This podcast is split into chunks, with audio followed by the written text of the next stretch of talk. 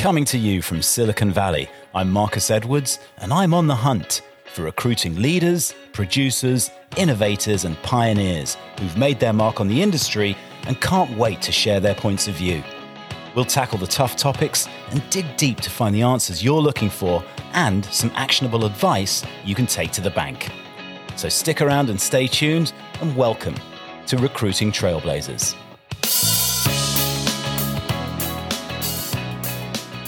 So I'm very excited to welcome my guest today to Recruiting Trailblazers. Matt Hurd is an executive search leader for purpose-driven organizations and currently the VP of Ops for Fireseeds, an executive search firm in Birmingham, Alabama. Matt's been with the company for 9 years and he's worked on over 900 retained searches. So welcome to the podcast, Matt Hurd. How are you, Matt? Doing good. Thank you, Marcus. Excited to be here. Yeah, good to see you. And I'm looking forward to having this conversation with you today. Okay, so first question. You guys at Fireseeds, you're a purpose-driven, focused recruiting organization. Can you explain to me what that means? Yeah, it's a unique vertical that we're focusing in. We would say we are, we're industry agnostic in a lot of ways. Like, we don't have a specific industry that we're focused in, but where we are focused is partnering with clients that care about their culture, they care about their people, they want to make an impact on their people in the work that they do. And so we've done a lot of work with Chick-fil-A. So many know and like Chick-fil-A, and their aim 2 years ago was to be the most caring company in the world. And so for us, we know that we're not only going to work with Chick-fil-A, but how do we find the small to mid-sized business that generally they do care about their people? And they want to invest in their people, and they want to impact their people. And they have a purpose behind what they're doing. And so we do a lot of work in the nonprofit world, in the Christian nonprofit world. And so certainly their purpose is to impact the community that they're in. But there's many small businesses that they want to have an impact. They want their work to mean more than, just showing up and, working from 8 to 5. So we look for those unique companies that are having an impact in what they're doing.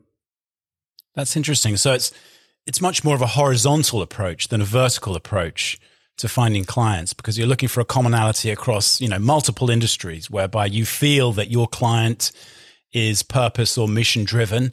It seems to me that it's much more a part of the conversation these days, that companies are defining their mission, their purpose, and their values. And those three sort of words sort of tend to intermingle a little bit, but I think they're different, aren't they? I mean, the vision of a company is, what does the future look like? Yep. The mission is, how are we going to get there? And the purpose is, why are we doing this, right? Yep.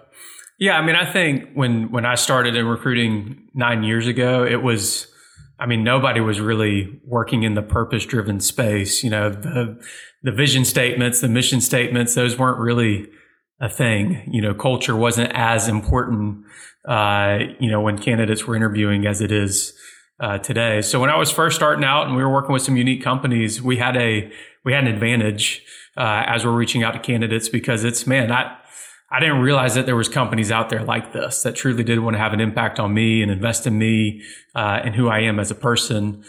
Now it's becoming more and more common, but we're trying to find companies that it's more than just written on their wall. So some companies are writing their vision, mission, and values, putting it on their wall, and then they're not ever talking about it again.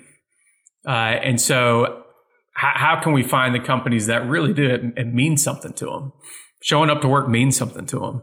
And we've worked with companies. There's a fire truck dealership in Mobile that we worked with, and we didn't circle that on our ideal client profile. Hey, let's go find all the fire truck dealers that we could work with.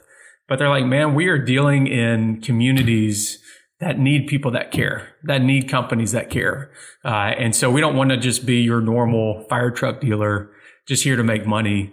We want to know that they can call us anytime. And so it really is that heart that we're looking for behind the business, and just we have a purpose and we're here. How do you even begin to prospect for that? I mean, how do you put together a prospect list of companies that have a clear purpose or a mission? Yeah, I think that's one of our greatest challenges, right? For growing our firm, We've grown primarily organically over the years. I think a big point for us was getting to partner with Chick-fil-A. And so we've built out a hospitality vertical within our firm. And so we have a team that focuses solely on Chick-fil-A. We've served over 200 operators now. I think there's more than 2,000 operators at this point. So that's a component of our business where we believe that Chick-fil-A is going to continue, and we're finding their top, I think, 2 to 3 leaders, their directors, their executive director type candidate for Chick-fil-A. So that's a little bit easier to prospect within that arena. But we really have grown organically. And so it's our customers telling other customers about us, and, hey, you've got to go work with Fireseeds. They've got a unique approach, and they're able to identify who you are, your vision, your mission, your values. And then they're able to go out and find a candidate that not only fits your skill set or the job, but somebody who's going to fit into your organization. And so it really has been word of mouth. Our challenge as we move into, we've been in business for about 10 years. Our challenge as we move into the next 10 years is how do we prospect, and how do we do that well? So yeah, it's a good question. It's one that we're answering right now, and really learning how do you go find companies that care about their people. And when you first sort of introduce yourself to these companies, is that very much a part of your elevator pitch? Is that how you introduce yourself as a search firm that specializes in purpose-driven organizations? Yeah, I think there's some people that language resonates with them. And so when you say purpose-driven, it comes through them. They're like, yeah, that's unique. That's different. I haven't worked with another recruiting firm that leverages that kind of language. And so, sure, not everybody resonates with the purpose-driven language, but the ones that do, we find that, man, we can really have an impact with them. I actually did a quick search on purpose-driven companies. Here's a couple I can share with you. Patagonia, we're in business to save our home planet. That sounds like a great purpose. Honest Tea, to create and promote great-tasting, healthy, organic beverages. That's a good purpose. IKEA, to create a better everyday life for the many people. Okay. So these are all sort of purpose-driven companies who have a greater purpose. Are you allowing companies to self-select out if they don't have a greater purpose, or if they're not on a mission, to help people or their community? Yeah, I mean, I think we run into scenarios where it's, hey, I need the salesperson and I need them tomorrow. And it's, okay, well, how are you going to invest in them? How are you going to pour into them? What do you see the future looking like?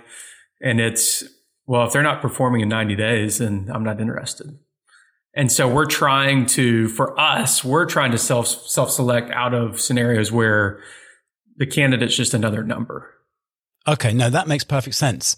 And so really the lines here between purpose and mission are kind of blurred, because really what we're talking about here is companies that have a great culture, who offer a lot to their employees and not necessarily have a higher purpose, but a purpose, to make money. But I think a great purpose inside an organization is to create a wonderful workspace and a place where people can, truly enjoy being a part of that company, and can be inspired, developed, empowered, and appreciated on a daily basis. Is that really at the core of what you guys are trying to do? Yeah. It's certainly a combination of, hey, do you have an external purpose of what you want to accomplish?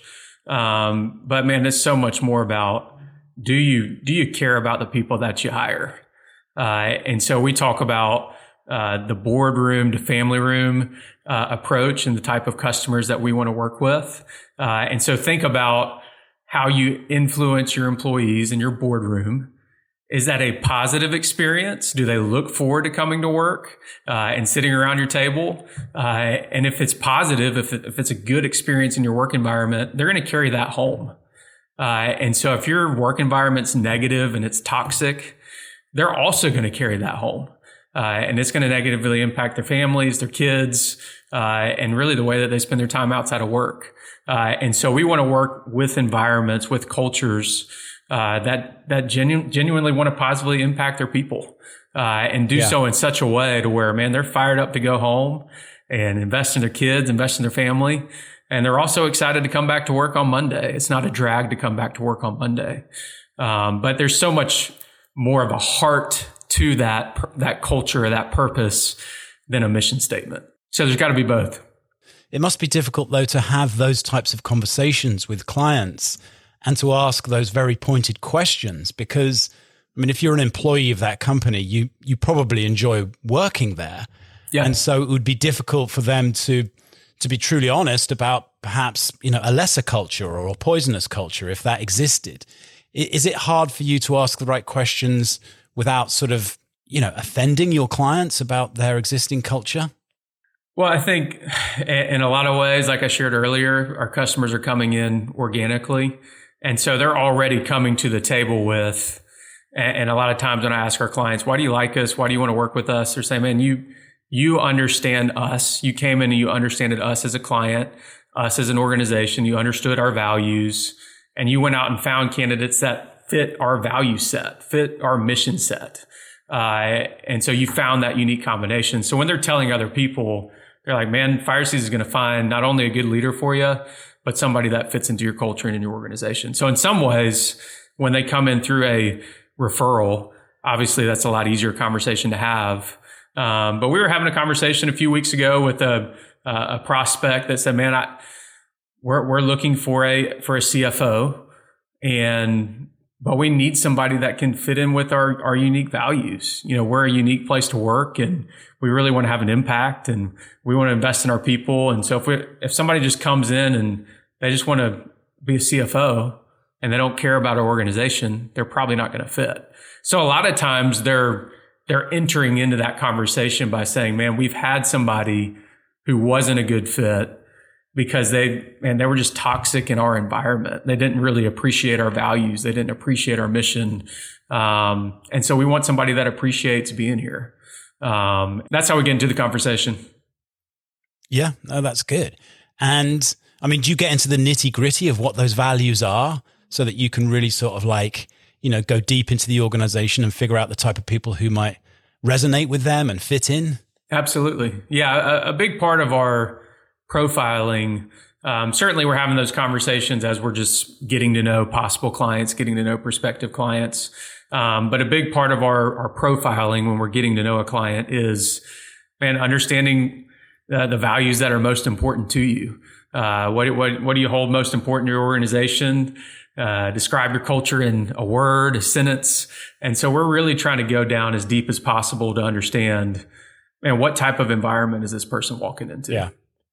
No, it's interesting. I mean, I've always believed that culture is the biggest mover of people. I've said it on almost every podcast I've ever done. Mm-hmm. And so it's interesting to meet a recruiter or a search firm that's sort of leading with that philosophy, mm-hmm. because I believe you're absolutely right. I believe that at the end of the day, if you want to be a brand ambassador, which is what you need to be as a recruiter, if you're going to go out and attract the right people, you've got to unwrap their culture and unlock their mission and be able to share that with the world authentically, mm-hmm. in order to truly be able to say to people, this is a great place to work. And I think good recruiters represent brands and companies and organizations that they understand and that they can advocate on behalf of. And if they're just putting bums on seats and selling a role based maybe purely on money or location, then they're missing a trick, because at the end of the day, culture is the thing that will attract the most people, and it will also be the thing that sort of gets rid of the most people as well, if it's not a good culture. And so I ask these questions, under that umbrella of, I haven't necessarily come across a company before who leads with that and say, we just work with purpose-driven or, culturally aligned organizations. But I do think it's a very important part of the recruiting process these days to profoundly understand the culture of the organization that you're representing, and not just anecdotally as well, really get to grips with, how people feel about working there. Mm-hmm. And, my definition of culture is how people treat each other and how people feel about working there, why they enjoy working there, why it makes them feel good when they wake up in the morning. And so, yeah, it's a great conversation to have, because I think the big takeaway here for anyone who's interested is get to the bottom of your client's culture, because you'll be a better recruiter out in the marketplace as a result of understanding that, right? Mm-hmm. And I would say too, even even our team, so much that we do today is over Zoom, right? So we're meeting clients over Zoom. We're not going in person anymore. But we got to go on an in-person visit to meet a client, a previous client that was coming back and starting again. And both the recruiters that went were like, man, I know that we can't travel to every client because we don't do work only in Birmingham. We're all over the US. They're like, I can sell this client so much better now because I've been in the environment. I've talked to the people. I've shook hands. And so there's that belief.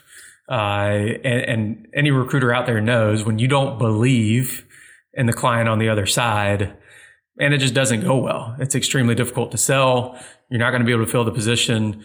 But when you can get in that environment and really believe in who you're selling, you can go a long way as a recruiter. That's so true. I mean, and maybe selling's the wrong word. I think it's about resolving a candidate's need for a certain type of culture and a certain type of challenge and a certain type of environment. Mm-hmm. And as I've said on the podcast many times before, once you understand, all your candidates' motivators and needs and desires, then you can reconcile the information that you have about the client. Now, your point about visiting a client, I think it's 10 times easier to represent an organization whose building you've been in, whose employees' hands you've shaken, because you can really come at the problem. You can speak to candidates with a much higher degree of authenticity than if you've just met with a client over a Zoom call, because then you're just asking questions about culture.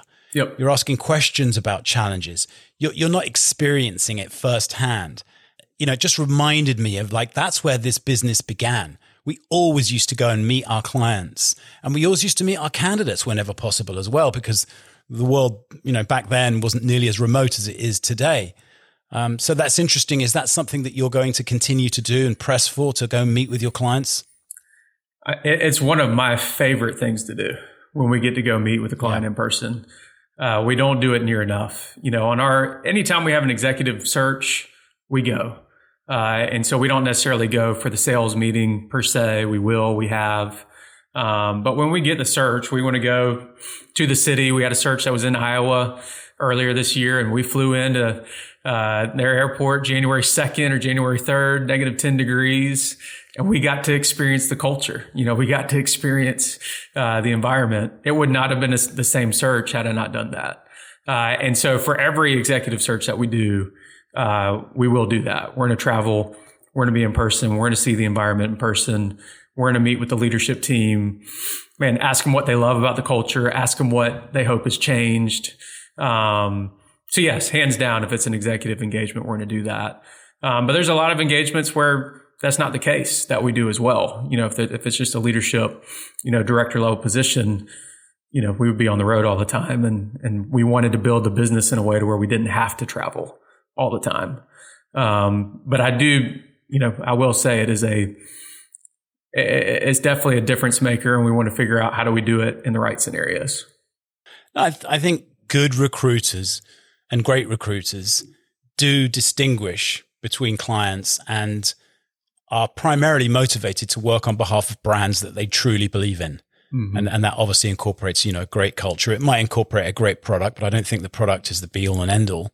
Mm-hmm. I think that the way that you feel at work is, I think the culture of the organization is the big one for most people. And as a recruiter, that's the main reason. If you unwrap, why people want to leave companies, it almost always comes down to a sort of a cultural misfit, maybe a new leader or a change in direction, or, other factors that impact the culture and the way people treat each other is, the main reason that people want to move from their company.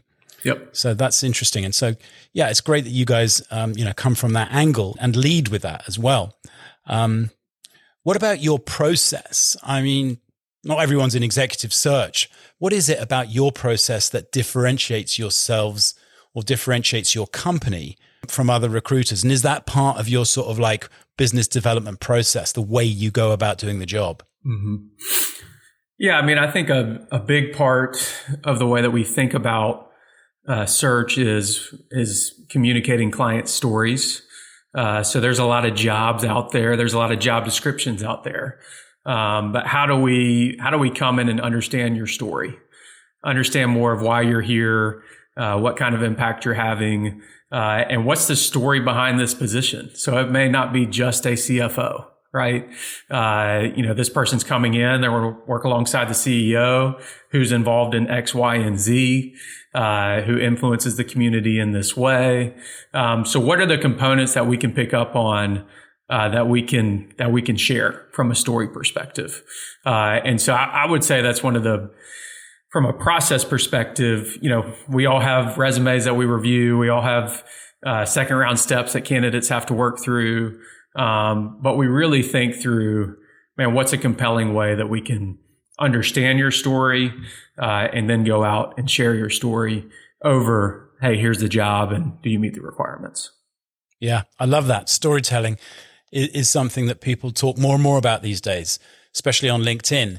And it's a very powerful way to communicate, often a sales message as well, to be able to tell stories about the organization you're representing and to give candidates an incredibly good and deep flavor of what, again, back to what you were saying earlier, the mission and the purpose of the organization really is, through storytelling. So are there any sort of like special techniques that you use or?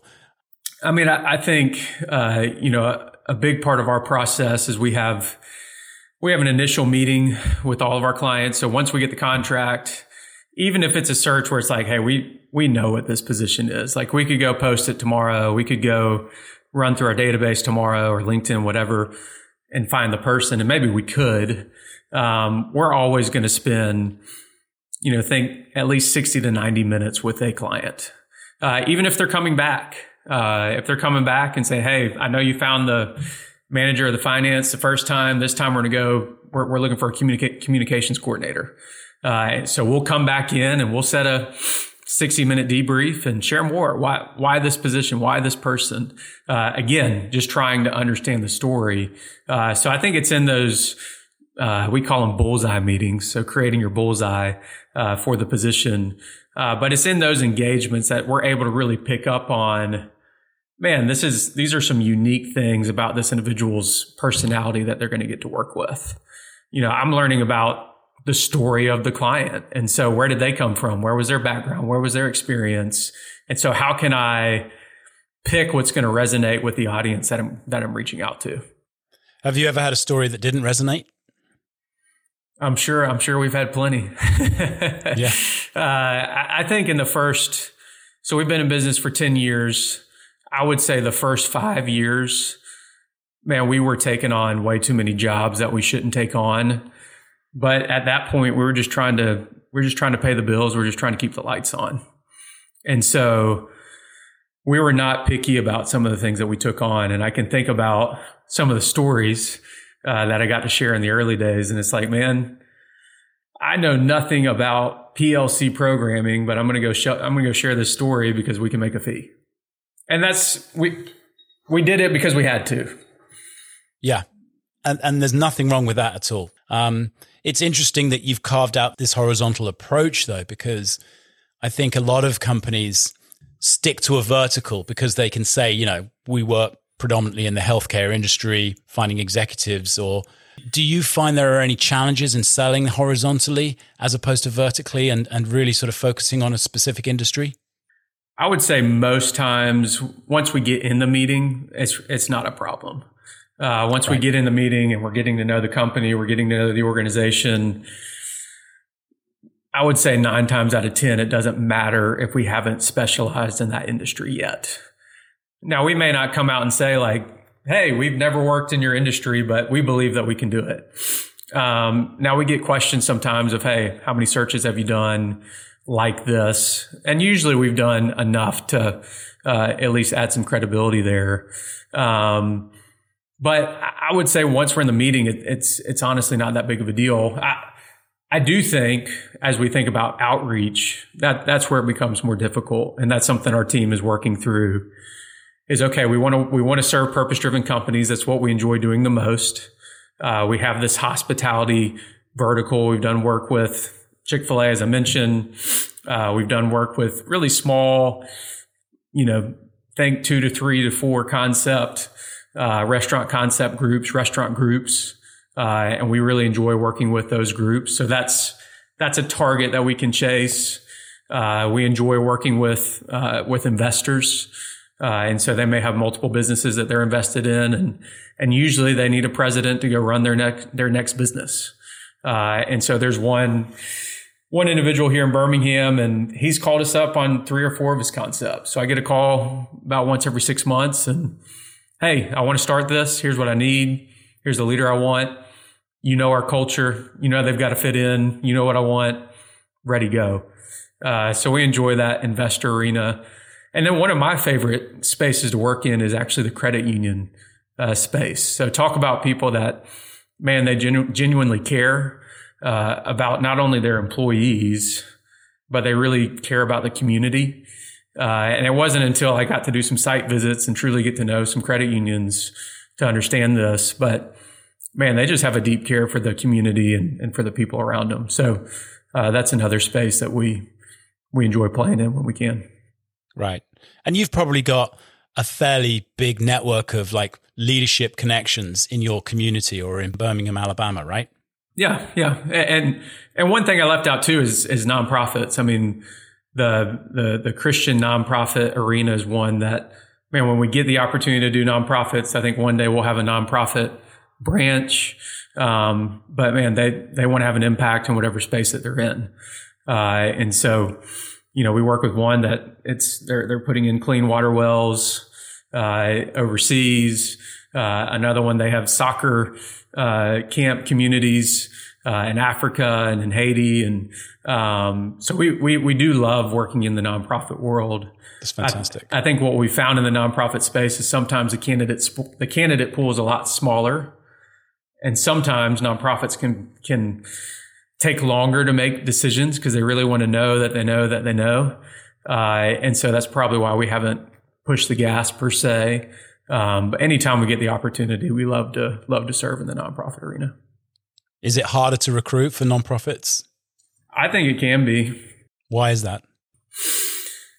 You know, when you're dealing with the, you know, we've dealt with some executive director, you know, is essentially the nonprofit version of a CEO.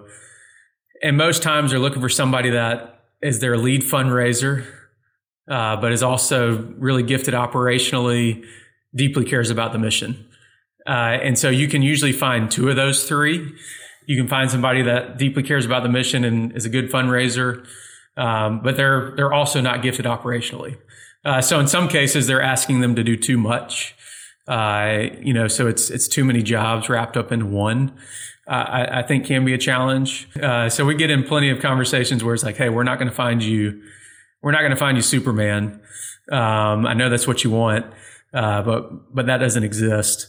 I've always thought that that's a conversation that needs to be had at the outset of any search is the perfect candidate problem. You know, pushing back quite hard on clients who have a laundry list of, you know, skills and experience that they require for that role. And quite often I think they look at agencies and search firms and think, you know, this is a company that should be able to perform magic for me and just find the absolute perfect candidate. How important do you think it is to sort of push back and try and open the door a bit wider so that they see the problem through a different set of eyes and understand that the perfect candidate doesn't necessarily exist out there? Yeah, I mean, I think it's something that we fight against all the time. I do think there is an element of they're paying us to do a really good job. And so the candidate that we find should be better than the one that they can go find. Maybe that's not always 100% true, but I hope that it is for people that experience our product that, man, Fireseeds produces a really, really good product. So I do think, yes, their bar is very high. And I want them to experience a better candidate than they could find on their own. So I will say that, but I do think as recruiters, you have to be able to go into, you know, we have our initial engagement where we're talking to clients for 60 to 90 minutes, really trying to understand the job description, understand what they're looking for. And you've got to go into that meeting really circling which components of the job description are going to be difficult to find. And you have to be able to point that out. So I'm asking questions of, okay, tell me more. What are you looking for here? How much experience? Okay. So do you realize that to find somebody with that level of expertise and experience, they're likely not going to have these two things? And so beginning to open their mind for, oh, I didn't realize that. Yeah. Yeah. And I also think that it's really important to educate clients at that stage of the process to understand that we're not just looking for one person. We're going through an entire process, and to sell them on that process and to show them, you know, how much hard work goes into this to find someone who's available right now and interested right now, from outreach to first conversations to first interviews, and to show them and to have a degree of transparency with them to say, look, we are going to find everybody in this area that is available and interested and qualified for the role. And your job ultimately from the slate of candidates that we produce is to pick one of them. Okay. Mm-hmm. Don't get hung up on just the perfect candidate, because one of these people, they may not be perfect, but they're what's available now, and they'll be very, very, very close to perfect, but don't hang your hat just on perfect. Right. Yeah. And I think one thing that we do, we meet with our clients every week. So we have a mandatory 30-minute or less meeting where we're sharing resumes of candidates that we're talking to, that we're experiencing. So every resume that we share with them, they won't interview, but it allows them to see, oh, these are the types of candidates that are available in the market. And so if they get really hung up on a certain type of experience, hopefully through the process, they've seen 10 to 15 resumes to where they're like, yeah, I know we really wanted X, Y, and Z, but based on the resumes that Matt's seeing and experiencing, number one, we'd have to pay a lot more money to get that experience. Or number two, for whatever reason, that type of experience just doesn't exist. So we coach them up in our 60 to 90 minute meeting, but in the week to week conversations, as they're being exposed to real candidates, most of the time, not every time, they start to understand, oh, these are actually pretty good candidates, and I know who I'm saying no to, so I feel even better about who I'm saying yes to. Yeah. I mean, do you work with your clients on the basis that if you select a candidate and submit a candidate, you expect them to have at least a first conversation with the candidate? Or do you allow your clients to reject candidates just based on their profile alone? Yeah. So, I mean, we have spent quite a bit of time with our candidates by the time that we recommend them for an interview. And in most cases, our clients have at least seen their resumes. So we'll show them, hey, here's some initial information. Here's a resume. Give us some thoughts. Give us some feedback. And then we'll do some more due diligence on our side. So when that candidate's coming back around, we have a really good idea of who that candidate is. And we're coming in with a strong recommendation of, hey, Mr. Client, you should meet with this person. And sure, occasionally do you get some pushback? Yes. But for the most part, I want to be the one coming to that conversation saying, hey, actually, you probably shouldn't interview this person, because I know you're excited about them, but man, based on some of the things I've heard in my interviews with them, I don't think they're a fit for your culture. So I hope to be the one coming with that news versus them coming with, we don't want to interview them.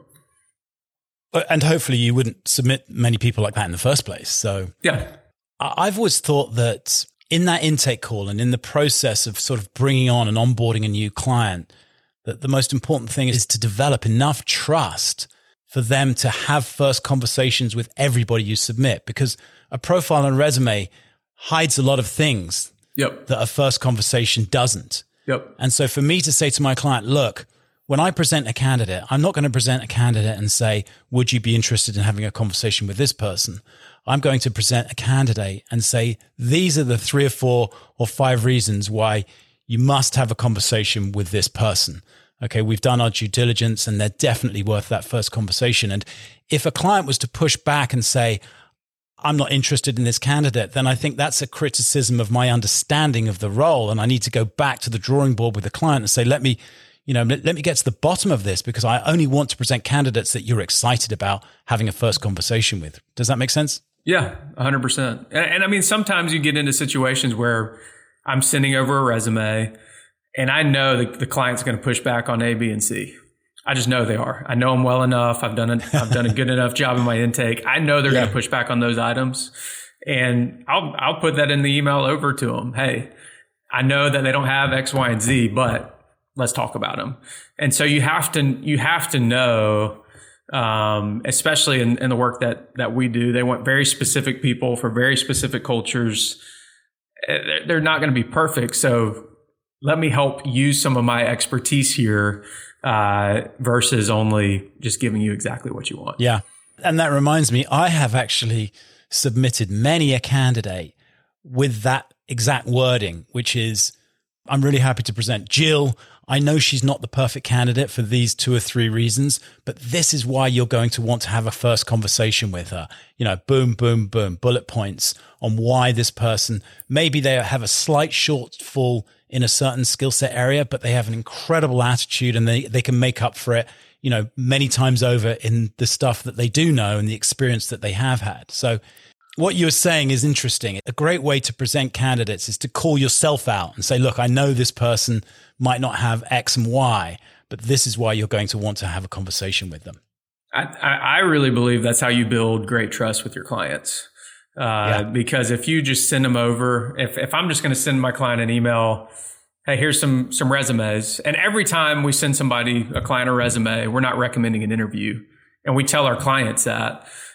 Just the way our process works, you know, we're going to have multiple touches with that candidate before we submit them for an interview.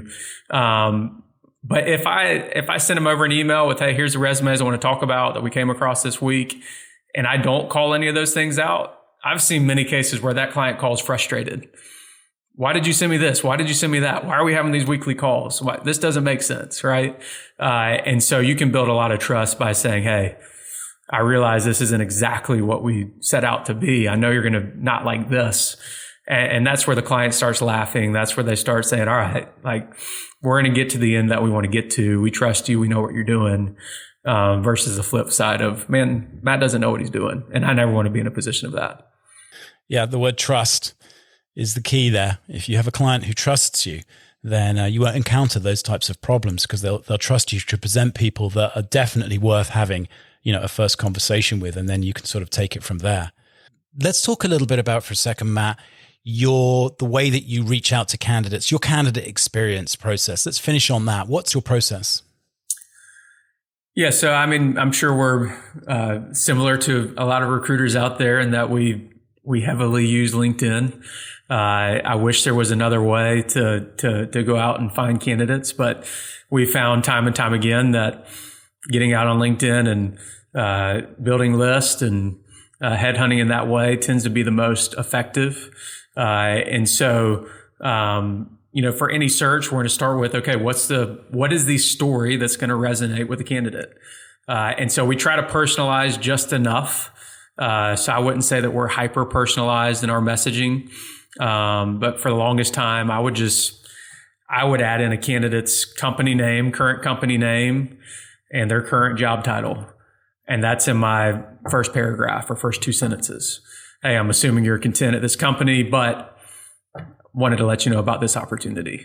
And what I heard over and over again is, yes, I am content, but I want to learn more. And so I think even just a little bit of personalization still goes a long way in reaching out to candidates. But then you do have to craft the meat of your message in a way to where it definitely leaves them wanting more. And it makes them kind of think twice, if you will, about your message. So what are the best parts of the story that we can tell in a couple sentences that'll ultimately get them on the phone? Right. And as I've always said, sell the conversation, not just the role. I mean, What you want to do is to generate enough interest and curiosity for that person to sort of think having a conversation with you, even if this isn't the right role, might be a very good thing for the future anyway, right? Yep. Yeah. And I think that's something that, you know, I have been very client focused throughout my career. And so who ultimately pays the bills? The clients do. Now you need candidates to satisfy the needs of the clients, but I've probably focused too heavily on putting myself in my client's shoes since I've been doing this for 9 years. And I would say even listening to some of the recent episodes you put out there, thinking about, okay, if we talk to 20 candidates a week, what do we do with the 17 that we don't like for this specific client, for this specific culture? You build a relationship with them. I do think that we have some work to do as a firm, because it can be easy to think, all right, they're not going to satisfy my current need and I'm running off to the next thing. And I've done that far too quickly, I think, in my role as a recruiter. It's an easy trap to fall into because there is a transactional nature to what we do as recruiters. And we're keen to get onto the next conversation and really find the right person that's going to fit our clients' needs. But as I said in my podcast a couple of weeks ago, I think the biggest missed opportunity in recruiting today is how you actually treat the candidates who don't get the job, who either self-select out, who are rejected by the client. And I think that's, because that's, as you just said, 17 versus 3, it's a lot more than the people we end up submitting or having conversations with the client. Mm-hmm. And so if for every 3 people you do submit, there's 17 people you spoke to that you don't, that's a fantastic opportunity to build a community of advocates who ultimately you can go back to and potentially who can give you referrals and information and advice. And then ultimately, you know, you've got a warmed up audience to go to every time a new role comes up. Yes. I mean, I think we've got a lot of work to do, and we'll be having some conversations around that, but we've got a lot of work to do as an organization to make sure that, man, the person who finished second, they're treated the same way as the person that finished first. We get surveys from candidates that get placed and we get 0 out of 100. What was your experience like? It's 100s, all the time. Of course they got the job. But how do we take care of the people that didn't? And how do we take care of the people that were really far away from getting the job, to where, man, maybe we can set them up for something in the future. So we'll keep chewing on that. I think it just requires a mindset shift to understanding that everybody you talk to is at some point going to move jobs successfully. Yep. And so not to engage with them with that in mind is to sort of ignore the fact that you might be the person, you might be the conduit to that next placement, to their next career move. And if you just treat a candidate or view a candidate through the lens of the role that you're looking to fill today, that ignores all the incredible possibilities that you could have with that candidate in the future. And yep. I've always thought that a great candidate, regardless of whether they get the job, is also someone who can introduce me to 5 or 10 other people. Mm-hmm. I would say my most satisfying and probably my quickest ever placements have all come from referrals from people that I know. And back in the day when I was a contract recruiter, almost every candidate that I placed after a couple of years of being a contract tech recruiter, I got all of my candidates through my current sort of consulting base and through the people that I knew the most who were either working for me or who had previously worked for me or on contract for the company that I was representing. And so it becomes just a very powerful way to be in the market, to have that network, to have that audience of advocates out there who are always extremely happy to hear from you. Yep, absolutely. Matt, tell me a little bit about, what the future looks like for you guys. Are you opening new divisions? Are you going for new verticals? What does the next couple of years look like for you guys? Yes, over the last 2 years, we have doubled. We've doubled our team. And so, like a lot of recruiting companies, COVID was generally a good thing. Because there were so many opportunities out there to go get. And so we've doubled our team. We're up to 15 total. We have another company as well that brings us to 30 combined. It's a company called WildSpark. Won't get into it, but we do leadership development for organizations and have developed a product that does that for them. So 30 combined between both organizations. But I think for us, we really are working through how do we grow effectively? We don't want to grow just for growth's sake. We don't want to grow just because that's what we should do. But we want to do it in an effective way. So I think a big part of that is solving, this outbound sales strategy. So I hope a year from now, we're very, very effective and not just relying on our referrals. And I think by doing that, it'll allow us to say, okay, we want to pursue more focus. I do think focus helps you grow. So let's focus in the nonprofit arena. Let's focus in working with investors. Let's focus in working with credit unions. So I think we'll start to develop more areas of focus, more areas of expertise, still within the purpose-driven arena, still thinking through culture, still thinking through the types of environments that people are going to join. But continuing to develop focus, I think, will be important as we move out in the future. Many different ways to skin the sort of business development cat, so to speak. But it sounds like you guys are on the right track. It's fantastic the work that you're doing in all the sectors that you're doing it with. And I really appreciate you coming along the podcast today. Matt Hurd from Fireseeds. We'll keep in touch and speak again soon. Sounds great. Thanks again, Marcus. Okay, cheers.